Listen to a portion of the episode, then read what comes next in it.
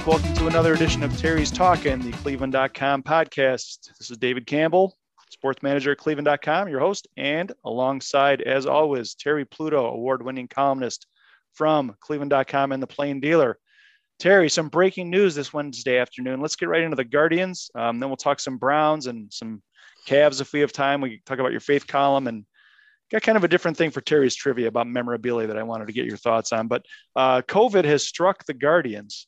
Terry Francona has caught it, and DeMarlo Hale, and maybe some other people in the traveling party in today's game against the White Sox in Chicago has been scrapped. We certainly wish anybody who's caught it uh, speedy recovery, and hopefully the symptoms Yeah, aren't too I mean, bad. It's a tough, I mean, tough time though with everything the way that was the way they've been playing and everything. Yes, and and uh, you know they're always concerned about Francona with anything health wise. Um, it's funny you mentioned that uh, this morning. I went and got the booster, no, old man's booster number two. So, uh, I mean, I don't know how much. My view is I don't know how much it helps, but it probably doesn't hurt. So, That's the, actually the name of my new vodka that I'm going to roll out as yeah, well. old man booster booster number two. But I know they always are concerned with with uh, Terry, and because of all the heart things and everything else he's had. So, yeah, I wondered about that because I just I just saw that uh, this thing on um, that it was canceled and and that. So we'll we'll see. Fortunately, most of these guys that have been testing positive, you know, have not had a, a lot of uh, uh, right now lingering symptoms or that kind of stuff. So. Yeah, and the team has held a meeting, according to Paul Hoynes, uh, our colleague who's in Chicago with the team. Uh, they had a meeting to, to talk about whether they want to reinstitute their mask policy and bring that Mhm. back. So I think they're going to consider that and see what other measures they need to take. So hopefully they will be back to normal there very soon. Um, you want to talk about uh, the events of the week, Terry? I guess we should get into Josh Naylor. Yes. So you saw Josh Naylor in spring training, and you were really impressed with how far he'd come and how his Yeah. swing looked. And, and and boy, talk about a for people who missed it. I just want to recap real quick. So Monday night, the Guardians were down uh, six runs in the ninth inning. Josh Naylor comes up, hits a grand slam in the ninth inning to tie the game and send it into extra innings. And then he comes back and hits a three-run homer in the 11th inning to help the Guardians to a 12-9 win over the White Sox on Monday night. One of the most exciting games we've seen in recent years. And uh, but you know, you saw Josh Naylor, as I mentioned early. You're probably not all that surprised with with. And I mean, eight RBIs is a lot, but to see Yeah. the way he's playing, you can't be all that surprised by it. I'm guessing. I'm not surprised he's back on the field because um, he was stunningly able to play. And I mean that as one, I think it was June 27th when he had the compound fracture of the leg. I, I forgot tibia, all those kind of things. I'm a little familiar with that because uh, my nephew is a truck driver and had a real bad accident with a forklift and was very similar to what Josh went through. And he had two surgeries and skin grafts. And I mean, it is a rough thing to come back from. And Josh actually was was angry a bit. He couldn't be on the opening day roster. They just wanted to go slow with him. But I remember seeing him hit a ball in the gap and, you know, he kind of waddles around and that. But I'm watching him going, well, he wasn't real fast before and he's not real fast now. And as Francona said, he looks great in the batter's box. And I mean, he was hitting line drives all over the place there. So that was exciting. And to see this i- is, is remarkable. Um, story on Naylor. I remember when I remember when the uh, uh, when the Guardians make a big move, trade or whatever. I, I usually call Tom Hamilton one of the people I talk to because not only does he work for the Guardians, but he's so well connected. And he said, you know, my remember Tom's son for several years was a scout. Um, he's now because they want to have a married, want to have a family. He's doing some something else. But he said, my Is son this Tom's son that played at Kent State and went Yes, to the College World yes. Series? Okay, I don't remember his Mhm. first name, but I remember that great run. Yeah, and I'm having Bradley's the other son that played at Kent. Nick is okay, Nick, Nick, Hamilton, right? and Nick's the one also that uh, wears. I mean, he's a remarkable story himself, and he wear, he has to wear these real uh, specialized hearing aids and that. He's overcome a lot. Okay, Nick texts his dad and says, if they are patient with uh, with Naylor, this guy will really hit. He says there's a certain sound off of the bat when he hits the ball. and not that he's going to hit a ton of homers, but just a really good hitter. And he was a first round draft pick, you know, just like his brother, Bo. Um, and so I always kept that in mind. But you remember when he came, he was sort of up and down and all over. It was like, oh, you look at this kind of sort of a little fat guys, you know, you looked at that. And, uh, but now you see the, what the patience has paid off for him and his determination. And probably I prefer a, a first baseman that's at least six foot, but you know, because it does help as infielders, but he is pretty decent over there. You know, he has. Well, and how about that play that I mean, yes. kind of got lost the other night? Mm-hmm. It was the, the, the, Guardians were in danger of losing. The White Sox had the bases loaded with two outs hard smash down the third field line. And Jose Ramirez dove all out on his belly to snare it, got up and threw wide to first, and Naylor basically did the splits mm. toward out or to, out toward right field, held the bag, and they got the third out, and that set up his heroics later well, on. Well, the classic night. thing too, David, two non-athletic looking guys making incredibly athletic plays right. because Jose goes down and then he, you know he jumps up like a cat on his feet. He fires it over there. You know, it does bounce and then Naylor has the perfect um, way you you handle that throw. He had his feet lined up correctly and everything else, so that he was able to stretch and pull it in. So that was exciting. But you know, Naylor's thing. You go down that lineup and you look at you know Naylor and you look at Owen Miller. You know, Owen Miller's been lost in some of this. How well he's played. You know, I was on the Owen Miller bus back in 2021 I, I just thought this guy was one of the best looking hitters I'd seen in quite a while.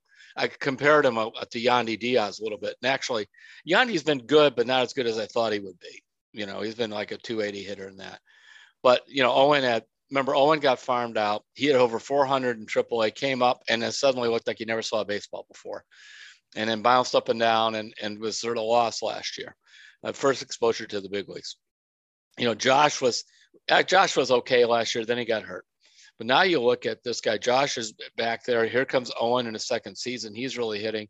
Um, Gimenez in his third season is is hitting, and you just his patience is paying off with these guys. Well, and one thing, Terry, that I've been thinking about is everybody remembers in the 90s those great Indians teams back then. They not only hit a lot of home runs and won a lot of games, but they would they, they were so fiery and so yeah. and they would jump up and down and they they would be celebrating like crazy as they went around. they were a lot of fun to watch aside from what the play was on the field mm-hmm. and you watched josh naylor the other night i was trying to think I mean, you can tell uh, he's from Canada, right? And yeah. you can tell that he played hockey when he was a kid. The way he celebrated after those home runs, it was like he was jumping into the glass behind the net yeah, or something. Yeah. And uh, boy, speedy recovery to his batting helmet. Uh, I'm sure that yes. he, I, have to admit, if I were Francona, I would have said everything was fine till you threw the batting helmet because with our luck, it's going to bounce off the bat rack and hit you or me, and we're going to get hurt. well, they got lucky twice because the after both home runs, the batting helmet was I think Franmil Reyes did the first time, and then uh, yeah, and then he did it the other. But the batting helmet was whipped into the bat rack. But uh, I, I, I suggest then they go like a sandbox then you can like heave it into the sandbox and just heave down here. Yeah, yeah. but uh, Paul Hoynes had a great quote from Tony Amato, the clubhouse manager. He said the batting helmet is going to go down a hero.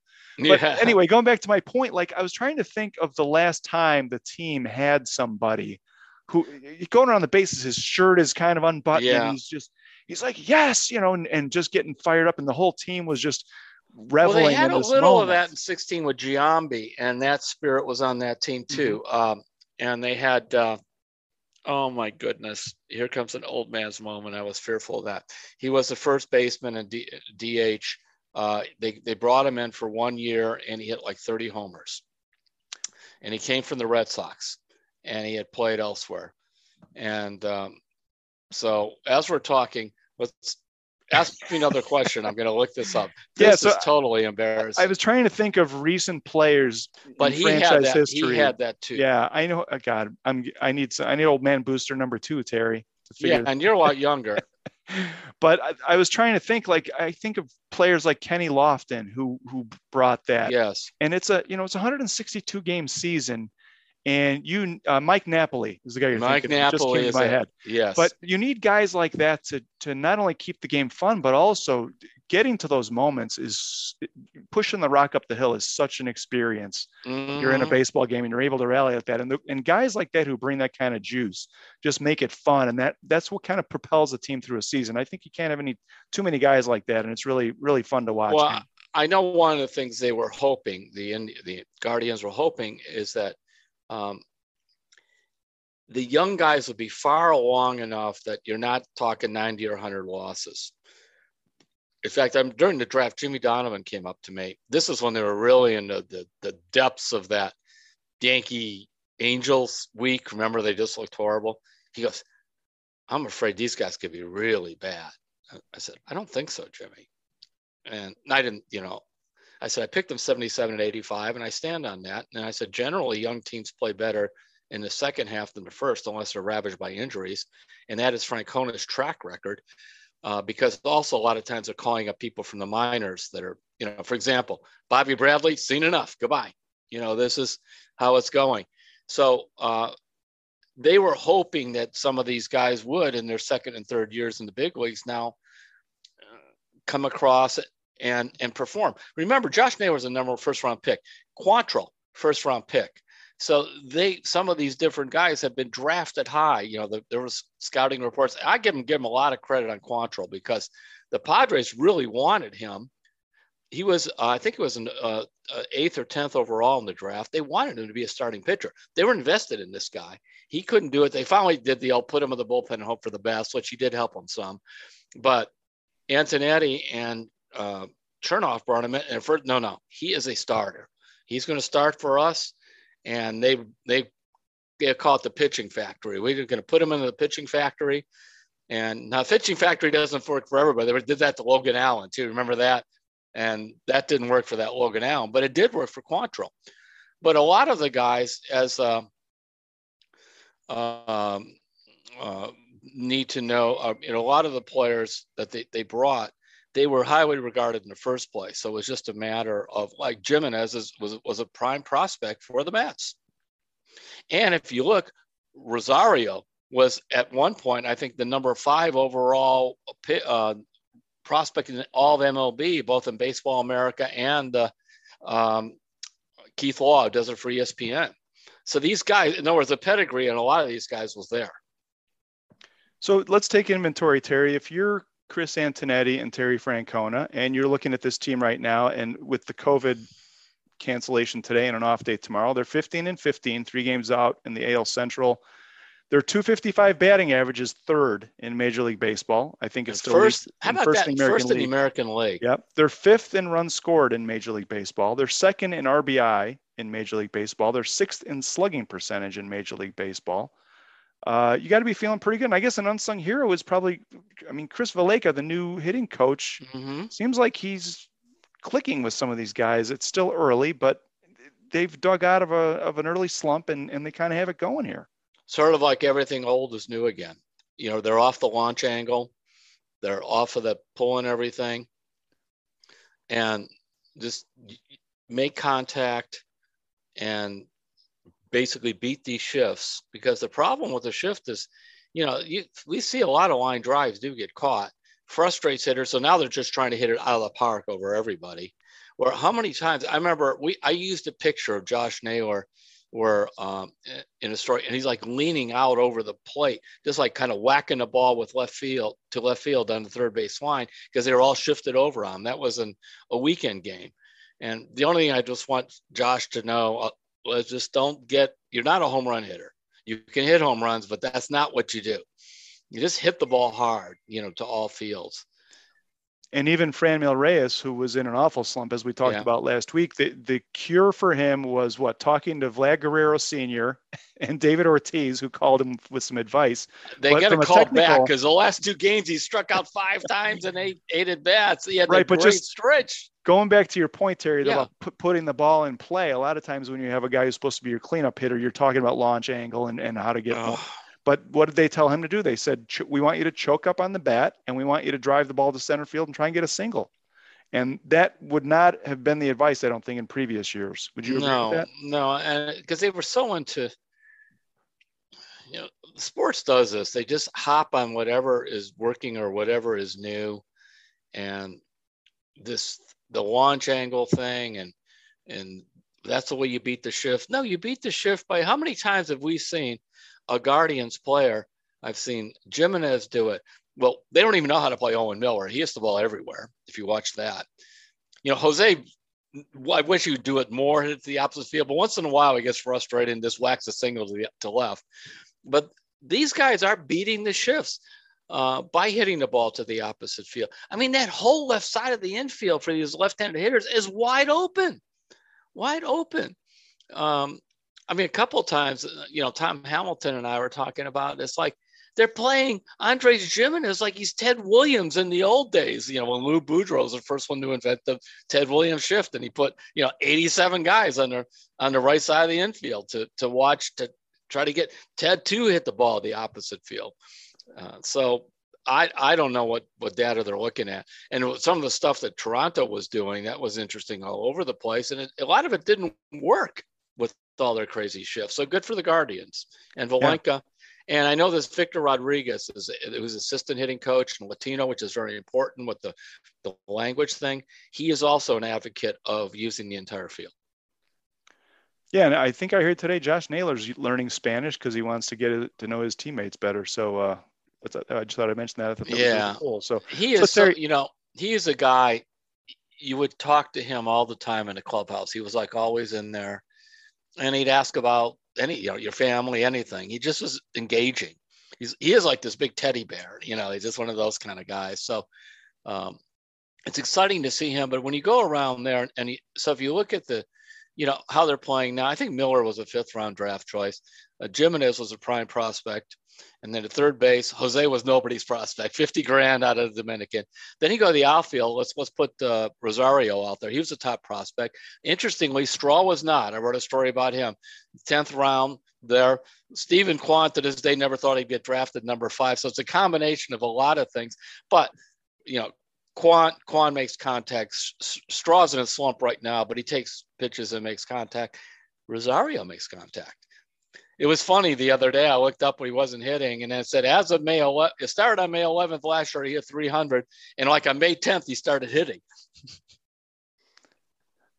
so Terry, you mentioned Jose, and I think there's probably not any argument that he's the team's MVP so far. I mean, we're only mm-hmm. in May. If you look at his numbers, 297 batting average, uh, 30 ribbies, seven homers, three steals. So if Jose Ramirez is the team's MVP right now, who would be number two on your ballot if you were voting right now for Guardians MVP? Well, my I told you coming out of spring training, my wife loves Steven Kwan, and she got on the Kwan wagon. But when I was on the Very Miller early. wagon at 21, she was on the Kwan wagon. We happened to just be watching a game in Goodyear together. So, but you know, you could make a strong case. A guy has a 400 on base percentage. And I think, like you mentioned, Naylor brought that fire in that. I think Kwan brought this disciplined approach to the plate. I mean, remember we were talking about when's he going to swing and miss? And you watch, he works the count. Um, and he's another, you know, he's he's spunky too now. He's got a little edge to him that I like. You know, the little the little guy, the under underdog. So I would I'm going to go with him. Maybe the stats don't show it, but just because I think he's brought something else to that lineup. Um, and then you know, pitching wise, you know that's the interesting thing. The pitching can get a lot better for this team, in my mind. None of these guys have really kicked into as good as they can be. By the way, I know there's some stuff about Bieber. Let me see. I'm not that concerned about Bieber uh, right now. I know his velocity's down some the game he that win game, the win seemed to get to him. But before that, he was pitching extremely well. And if he has to throw 90, 91, 92 in there, but he's got that knuckle curve going and a slider and he's working the corners, I don't care. That's fine. We don't want this guy trying to ramp it up to go 94, 95 like he did last year and straining that shoulder. So now if we, we have another outing like that, but he just seemed totally out. Remember, that game was played in like a, a tornado. I mean, the, the wind was blowing. It just seemed to really bug him that day. Well, it looks like the weather's finally broken. We've got 83 yeah. degrees in Cleveland today, and the Guardians uh, they're in Minnesota this weekend for a three-game series, but then they're home next week for five games against the Reds and Tigers. So well, it'd be nice to have some you, normal weather. I mean, to have some normal weather where you can play some normal baseball. I think uh, I think it could be a, really interesting summer. I, I think the fans could gravitate to this team. I really do. I think yeah, I was going to ask you this. And watch this kind of baseball. It's fun. Stick with me, David. this is scrappy. for you. Yeah. Yeah. I've gotten at least three emails in the last few days. I, I, I meant to use one in my, uh, hey, Terry, com, I'll save it for the next thing, saying, I'm getting into these guys like I did the Cavaliers. He goes, "They're saying something. That's yeah, saying something. Yeah, yeah." How he goes, all of a sudden, about a month into the Cavs season, I'm watching NBA for the first time in four years, and he said, "I'm getting into these guys." And he goes, and, I know they're not gonna, they may not make the playoffs or whatever, but I'm I'm into them. Yeah, and the, like I said, the weather's getting better. The Yankees are here on Fourth yeah. of July weekend. It could be it could be a baseball summer to remember. We'll see how it goes. But uh, but have you? I'm just curious. I want to ask you. Do you see any parallel? I do, but it's so early, and the crowds yeah. have not. And you wrote about this. I don't mean about the crowds. I just mean watching the team. Yeah, the attraction for the team. No, I, I can't see it, and, and the, they've always had strong ratings the, the team's always had strong ratings on Bally's uh, and before that, uh, Sports Time Ohio. So I'm really curious to see if it translates to the to the ballpark because I think that's that's that's really a great measure too if people are willing. But here's here's one that where I'm going with this. They said like the Cavaliers play different. Remember the big lineup and all that defense. These guys are playing different. That's a great parallel. It really yeah. is. Yeah. And you know, uh, fans like that. They like that. They're both old school. And then, like you said, Naylor, you know, there. I mean, Jose Ramirez. I've gotten a couple of people say, you know, if Jim Thome gets a statue and Jose has a couple more good years, he better get a statue. And I'll just throw that up there. That that's a I thought. I could not agree more. Yeah, could not agree more and I left him out on the list of guys who bring the fire. He he he's he he's a little he's like a smoldering fire sometimes. He is, yeah. He never stops, but he does have his outbursts. It looks like he's angry. He's not, but he's determined. You know, he's he that he plays angry. Like, it's like he would be the kid if you hand him the test. He'd be sitting at his desk. You know how some kids like they're writing and they're they're chewing on their tongue. The kind of their tongue is out. It's like that. They're like they're they're into that there. So, boy, this has been right. fun talking about these guys, hasn't it? For sure, yeah, and they got a yeah. uh, they could heck, you know, we'll see how they do in Minnesota this weekend yeah. and where they are in the standings after that. So, all right, Terry, there's not a lot going on with the Browns right now, but we can spend a couple of minutes. Uh, we're coming up on the schedule release, which is tomorrow night, Thursday night, the 12th, and we'll know who the Browns are playing, where they're, when they're playing them, what primetime games they're going to have. Uh, one thing I wanted to go back to, we didn't get time have time to get into this last week, but I, I wanted to kind of settle this and get your final take on it. Fact or fiction, Terry, that the Browns' guaranteed contract that they gave Deshaun Watson is hindering their attempts to trade Baker Mayfield because the other NFL teams are holding it against the Browns because of all the guaranteed money, and that's not the way we do business in the NFL. And uh, you know, Steve Bisciotti, the Baltimore Ravens owner, comes out and says, I wish yeah. they hadn't guaranteed the whole contract. I don't know that he should have been the first guy to get a fully guaranteed contract. That's something that's groundbreaking and it's going to make negotiations harder with others. And he's got Lamar Jackson coming up for an extension soon. Better so, believe it. So is it true? Is it fact or fiction? You think there's any resentment around the around the league, or is hey, it there is resentment? And, and here's how it fa- here's how it factors into Baker. It isn't because I mentioned this, and it isn't the only reason they can't move Baker. But now you you have a three front front battle here with Baker if you're trying to get rid of him. Number one, he's coming off a bad year and surgery. That's the biggest one. Number two, $19 million. Hence, to try and get rid of a guy coming off surgery for 19 million, um, you need sometimes a little help from somebody you know, I'll do this if you do that. Why is it, for example, the Browns keep trading with Houston? They have a relationship. But right now, I think when they look at that, say, well, you know, if you're going to trade me Baker, you're paying a lot, buddy, because it's a gamble to begin with. And I'm not in the mood to cut you any break because I'm not sure how good he is. So now, because they say, well, of course, if he were good, they wouldn't care. Just like nobody cared about Deshaun Watson's problems. You had three teams bidding, you know, like crazy on him. But that's not what we're talking about. I will say this when the Browns cut Odell Beckham and his agent to deal, remember they went through all these things to allow him to become a free agent. They knew very well that the Rams or, or one or two other teams are very likely to get him. Now, if they wanted to stick it to the Rams or whatever, they would have kept that contract in place. It, it, it gets complicated, but because um, remember, when you're dealing with salary cap issues and all that kind of stuff, you tend to go to somewhere where you can get a break or whatnot. But several teams, it wasn't just me, Josina Anderson, who's a pretty actually more well connected in the NFL than I am. She wrote the same thing. She goes, nobody wants to cut the break. The Browns a break on Baker. Then, so we got contract, we got injuries, and we got another thing. Baker talks to a rapper for an hour plus and says some really dumb stuff. Remember, he says some things about guys playing for the Social Security. So if I'm owning Carolina and I'm saying, all right, I got this problem here, you know, they got basically damaged goods they're trying to sell me, and he said some dumb things, and this. If they're sending them to me, I ain't gonna cut them a big break. You know, you you 14 million out of the 18 million is yours. You know, something like that. And of course, the Browns are saying, which is not bad. Well, let's just sit and wait. But it's part of the whole thing. In the same way, when you judge the Deshaun Watson thing, you you judge it on three fronts. You know, the battling the civil suits, the the contracts effect on the salary cap, and trading all those number ones, etc. If Watson ends up being the top five quarterback, or even they say top three quarterback, it's more than worth it. If he doesn't, you're paying the price either way these things are not done. They're usually a couple steps all the time. So when I mentioned that, because then I went into Baker's interview and damaged goods, but that does come into play there. So 97% other stuff and 3% the guaranteed contract. Yeah, or 10% or whatever, you know, and just unfortunately, Houston doesn't want Baker. See, that would have been the ideal thing. They'd rather play Davis Mills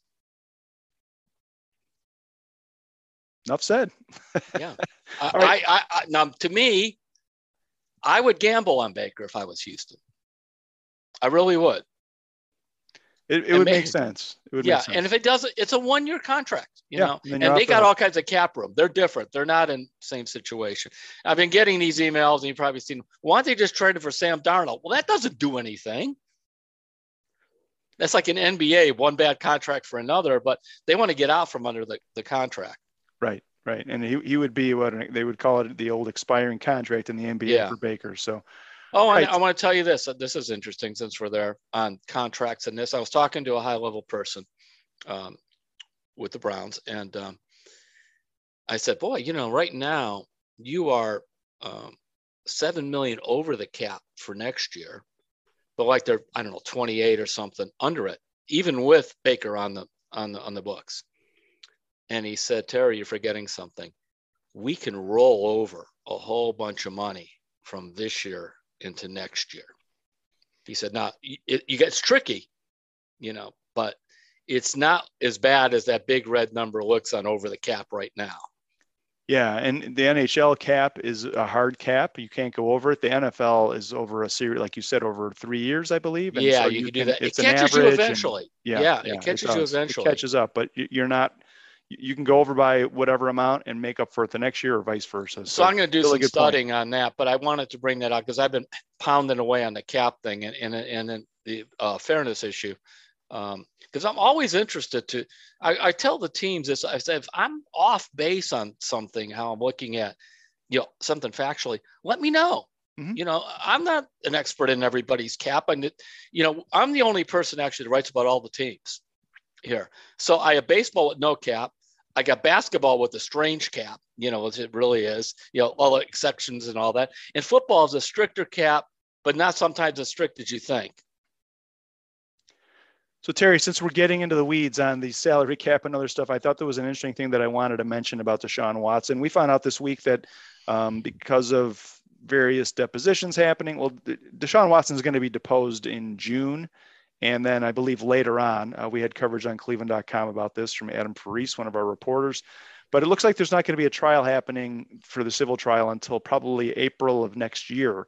So there's kind of two shoes that Browns fans are waiting to drop here. One is the Mayfield trade. The other one is what's going to happen with Deshaun Watson. I thought this was interesting, and I want to mention before we take a break. Before we take a break, uh, under the new personal conduct policy under the CBA, the league and the NFLPA have both hired a disciplinary officer. Okay, Roger Goodell is not making the decision on his own anymore. This disciplinary officer considers all the evidence, and they can either say no action should be taken or um, this this uh, these sanctions are going to happen or the suspension or whatever. If the disciplinary officer says no sanctions, Roger Goodell cannot change that. Mm-hmm. However, if the if the disciplinary officer says, well, it's a three game suspension, and Roger Goodell thinks it should be something else, shorter or longer, he can change it to be whatever he wants wow. it to be. I didn't so, know that part. Yeah, it's really interesting. So if if there's no if there's no suspension, Roger Goodell has no power to change it. But if there's anything at all, a fine. So then it goes back. Basically, then it's like the old days. If then it's like the old days. yeah. So they Roger Goodell can can do whatever he wants with in terms of up, upping or reducing. Lowering it. The, so that's something that we'll want to keep an eye on as this thing moves forward in terms of when they make a decision on that. So I mean, I have to admit this is not my favorite subject, but my thought when I saw this about no no hearing until uh, a year from now, it's probably giving everybody time to settle. Could be, could be. So because right, really that's what that's what the lawyers want. They want their money, and he's got plenty of it to give. So there's and no there's plenty of lawyers looking for their cuts. Right. Um, all right, let's take a break, Terry. When we come back, we'll talk uh, a little bit of Cavs, and then we'll talk about your faith column, and we'll wrap it up with a memorabilia-related question on trivia. So we'll be right back on Terry's talking.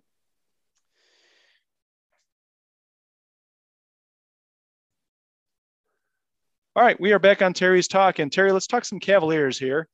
The playoffs are going on. Tuesday is the lottery for the draft. The Cavs are in the 14th position. They'll probably end up somewhere around there. They don't have great odds to move up. But uh, as we look at the playoffs here, two former Cavs are not part of it anymore. And we're not even in the middle of May yet. Uh, the Lakers are out with LeBron, and the Nets are out with Kyrie Irving.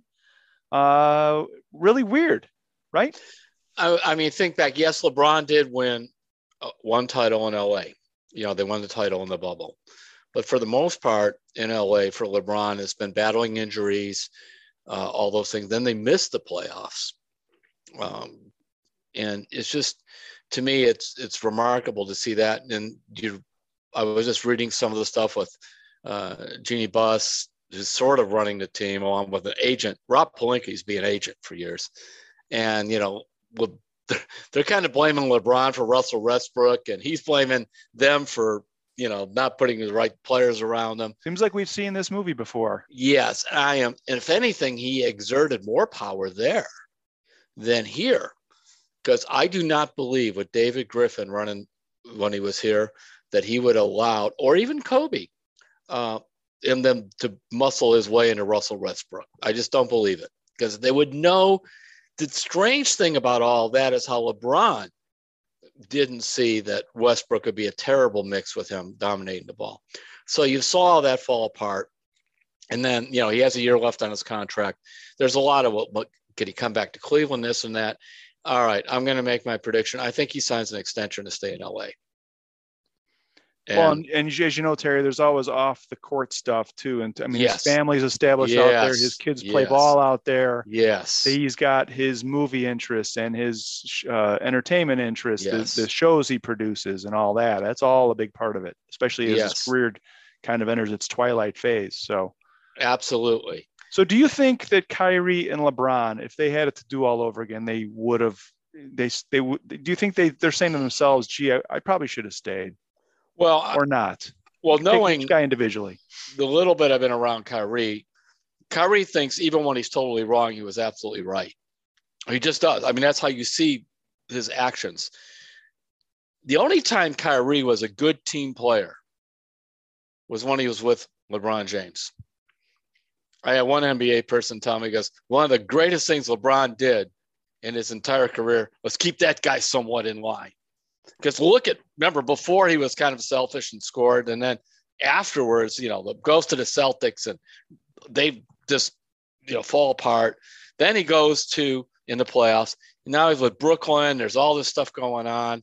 You know, the only guy that could seem to handle him was LeBron, but uh, Kyrie could not realize that this is an opportunity of a lifetime to play with LeBron. The last year, fans don't know this. The last year when LeBron and he were together. Now they did lose in the playoffs that year to Golden State, but Kyrie averaged more shots per game than LeBron. LeBron did acquiesce to him and that. And but Kyrie, as he told Dan Gilbert when he threatened to have knee surgery, I want to be the focal point of the franchise. I want my own franchise. And that led to the trade to Boston in there. So uh, you just kind of look at how their careers diverged. If nothing else, Kyrie had another year in a contract, play it out, play it out with LeBron, see what happens. You know, yeah, it's, it's, it's, it's an opportunity. And you, you know now he's wandering around and they're, they're recruiting Kevin Durant and James Harden and all this stuff. To me, I kind of like the fact that you look at the teams that are in the playoffs. You have Milwaukee, where uh, Giannis signed an extension to stay you know, they're a real kind of he's the center of the team and they're around there. You got Phoenix, Chris Paul comes in with a bunch of young guys, and you know there and uh, you just kind of Dallas with with with Luka, and I I just I'm glad that none of these teams were built slapped together like the NBA's version of the AAU All Star team. Yeah, and it's sad. We'll never know kind of how that last LeBron I mean, Kyrie season would have played out. We'll never. Maybe know. you wouldn't have beaten Durant but I guess what I wanted to say was, oh, LeBron, I don't think regrets leaving. He wanted to go to LA. He wanted to try it. He won his title there. As you mentioned, he's got a lot going there. In his view, I gave, in that last year in Cleveland, he played all 82 games. He was magnificent in the playoffs. And I just thought, you know, you want to leave and go to LA at this point, 11 years in your career in Cleveland. I'm good with that. But it is interesting as there all of a sudden you get into you know, it's like he wants to be the general manager until something goes wrong. Yeah, bring me in all these veterans that I want. Why did you yeah, bring in all these? Why did you bring in all these? Why did Dwight Howard and why did you uh, bring in all these guys who can't oh, play? you know, as opposed to like what Phoenix did, you bring in one guy, Chris Paul, with your emerging young guys together. That's kind of the old style of doing it. I mean, I go way back when Kareem Abdul-Jabbar was Lou Alcindor and a very young player at Milwaukee to help him win his first title, they brought in Oscar Robertson. They didn't bring in three guys, they brought in their version of Chris Paul, and it got him over the top. All right, Terry, let's change gears here. Uh, your faith column this week is an interesting topic. Your faith and you column, which appears on Saturday mornings on cleveland.com and then Sunday in the Plain Dealer. And this week you write about why it's imp- it's impossible to fix somebody else's life if they don't want to have their life fixed. And it's, you know everybody wants to help people, and if there's someone in your family who's struggling, but you really make the point that if they don't want it, it you can't put it on yourself if it doesn't work. Uh, and talk about kind of what you got into and uh, in this column and kind of how we should think about trying to help other people and fix their lives if they don't want it.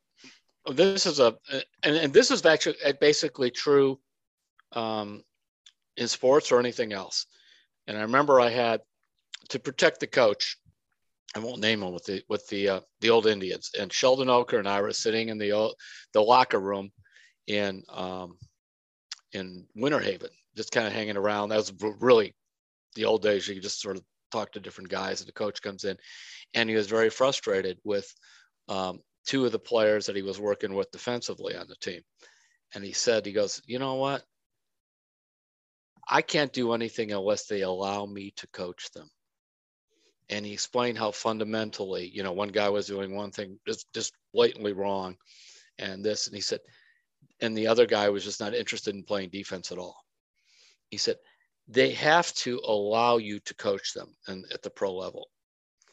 And that's sort of in families. If you want to coach them, they have to allow you to do it. He goes, because some of these guys, I start to say something and they're like, well, who are you to say? Okay, then from a spiritual level, there's a, a, a biblical story where uh, a man had been an invalid for 38 years and he's lying by um, this uh, pool of water where he would go to beg every day. Jesus sees him, comes over, and you know he clearly the man is paralyzed or there. And, but Jesus says to him first, "Do you want to get well?" And I think it's a very powerful thing. And then then the man said yes, and he says, "Well, then get up and walk." It was like a challenge there, but and you say, well, why would he say that? But we can get used to being the guy laying there with people depending on other people to take care of us. And, and it's a very, and I, I talked to Father Walt Jenny, who was for years at uh, in Brecksville at uh, the parish there, and now he's at St. Helen in Newbury. And he said he has a couple friends in AA, and he even goes to AA meetings with them. He goes, and that's actually the question that's asked all the time: Are you ready, really, to get? Are you do you, do you really want to get sober?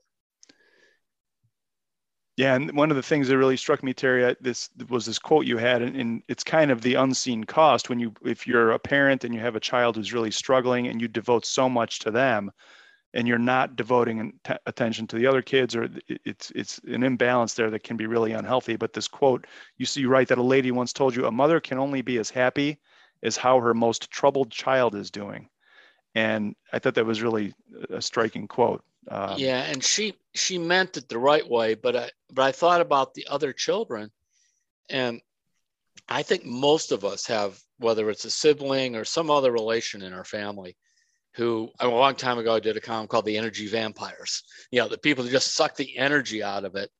And that happens. And the kids, and, and I, am speaking really from the heart here as somebody for all the years at the Haven of Rest City Mission and then, or Summit County Jail, um, you, you have one troubled kid who's going through this, but you have these other kids and they're just so sick of hearing about this kid's drug problem or this kid's financial problems. And they're meanwhile they went through school and they did the right things and they're just longing for it's kind of like oh you know they know i love them and i appreciate them but but you know let's get back. How they're are we going to fix yeah, how are we going to fix how are we going to fix this guy? Well they're tired of that guy. Yeah. And and it's a dangerous thing to do. And also i don't think any of us should allow how someone close to us just dictate our moods all the time. That's not a healthy situation. All right so check that out this weekend. Uh, like i said online saturday and in the paper on sunday. Really good read so really enjoyed that column terry. All right terry we got a couple of hey terry questions. We are running short on time. We're going to do these quickly. This first one is from frequent writer and pod participant rudy w he wants to the subject of his question was is avoiding an awkward situation with baker mayfield worth missing the playoffs? Number one is mayfield better than jacoby brissett? Yes. Would a healthy mayfield be better than last year? Yes. Can mayfield win at least one more game than brissett during a six game watson suspension if it goes that way? Yes. Would six games showcasing mayfield enhance his trade value? Yes would Mayfield want a chance to prove himself? Yes. Could one more win be the difference in the playoff seedings? Yes. Does making the playoffs trump everything? Yes, absolutely. And he says there's too many yeses here to allow the awkward situation of having Baker Mayfield in the locker room stop the Browns from keeping him around. What do you think, Terry? Of Rudy's I think it ain't awkward. I think it could be toxic. That's different. Because Baker has no interest in wanting to be there. Baker wants out. And Baker burned a lot of things in the locker room. It's not it's not like a defensive end. It's not like an offensive lineman. You know, the quarterback is different. And he, you know, he's out there and Baker, you know, one thing about Baker we know that whatever he's thinking, it's going to come out. And I just it's over here for him.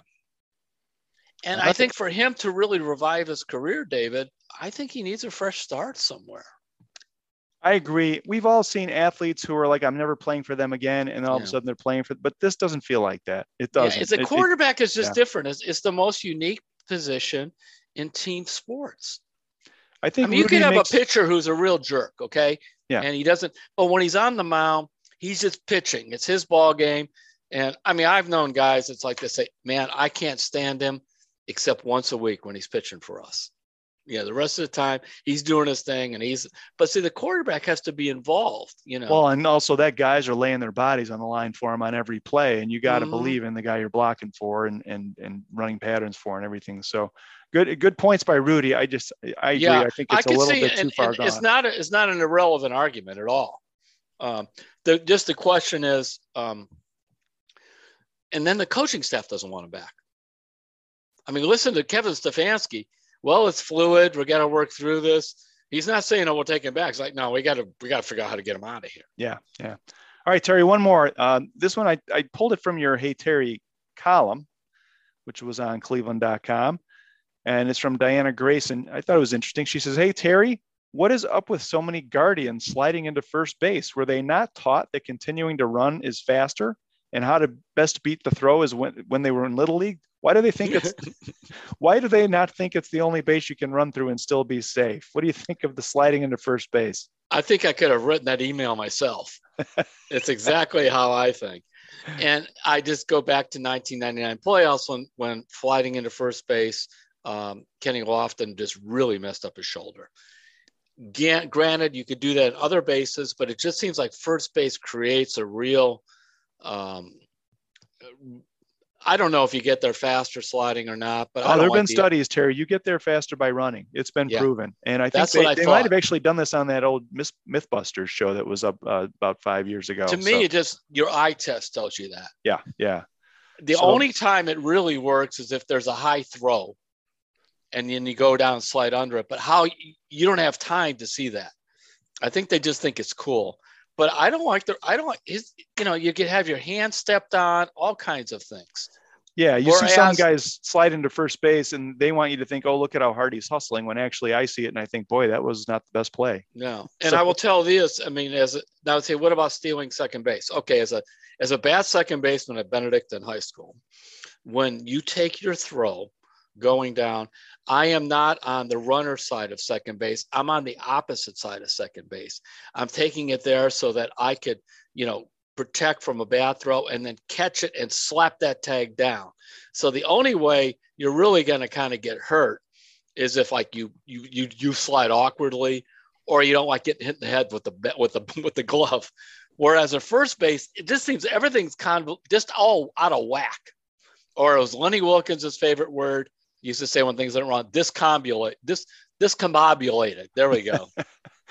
All right. Too hey, much so, discombobulation sliding into first base. So thanks for that question, Diana. And hey, we'd love to hear from uh, all of you out there. If you have a Hey Terry question, you can email it to us at sports at cleveland.com or you can hit Terry up on his Facebook page. Here's something else that I was loving, uh, loving. I was hoping we could get some uh, response to Terry, and we'll wrap up with this thing. We're not doing Terry's trivia, but this is kind of a little trivia question.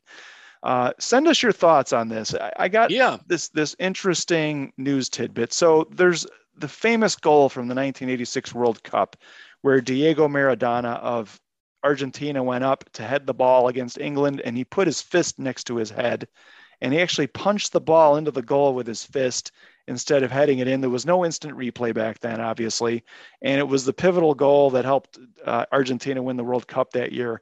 The jersey from that game, from what's known as the Hand of God goal game against mm-hmm. England in the 86 World Cup, it sold last week for $9.3 million. That's the highest price ever paid at auction for a piece of sports memorabilia. And the previous record was 8.8 million, and that was in December 19 for the 1892 manifesto that launched the modern Olympic Games. But it got me thinking like, what Cleveland memorabilia, sports memorabilia thing, if you had the money to buy it and money was no object, Terry, what would you want to get of a Cleveland sports historical memorabilia thing that you'd like to have? And I got a couple I wanted to throw out too, but why don't you start first? All right, so there's two I would love to have, and I wouldn't pay like nine million dollars for these, but hey, if I was a billionaire, maybe I would love to have LeBron's shorts from game six of the NBA finals in 2016 when Draymond Green kicked him. I mean, that was that play was a history changing moment in Cleveland sports. Yeah. And I would love to have the pair of shorts that LeBron was wearing that day because it was such an important play that turned the whole tide and gave Cleveland a, a just a, an amazing championship. And the other thing that I would love to have, so I, you probably know I went to Illinois for college, mm-hmm. and I, um, like myself, Lou Boudreau grew up in Chicago and went to Illinois mm-hmm. and played there and was a is a Hall of Famer at Illinois. Um, I would love to have a Lou Boudreau Indians jersey from the 1948 World Series. I think that would be a really cool thing to have just because that was an important year.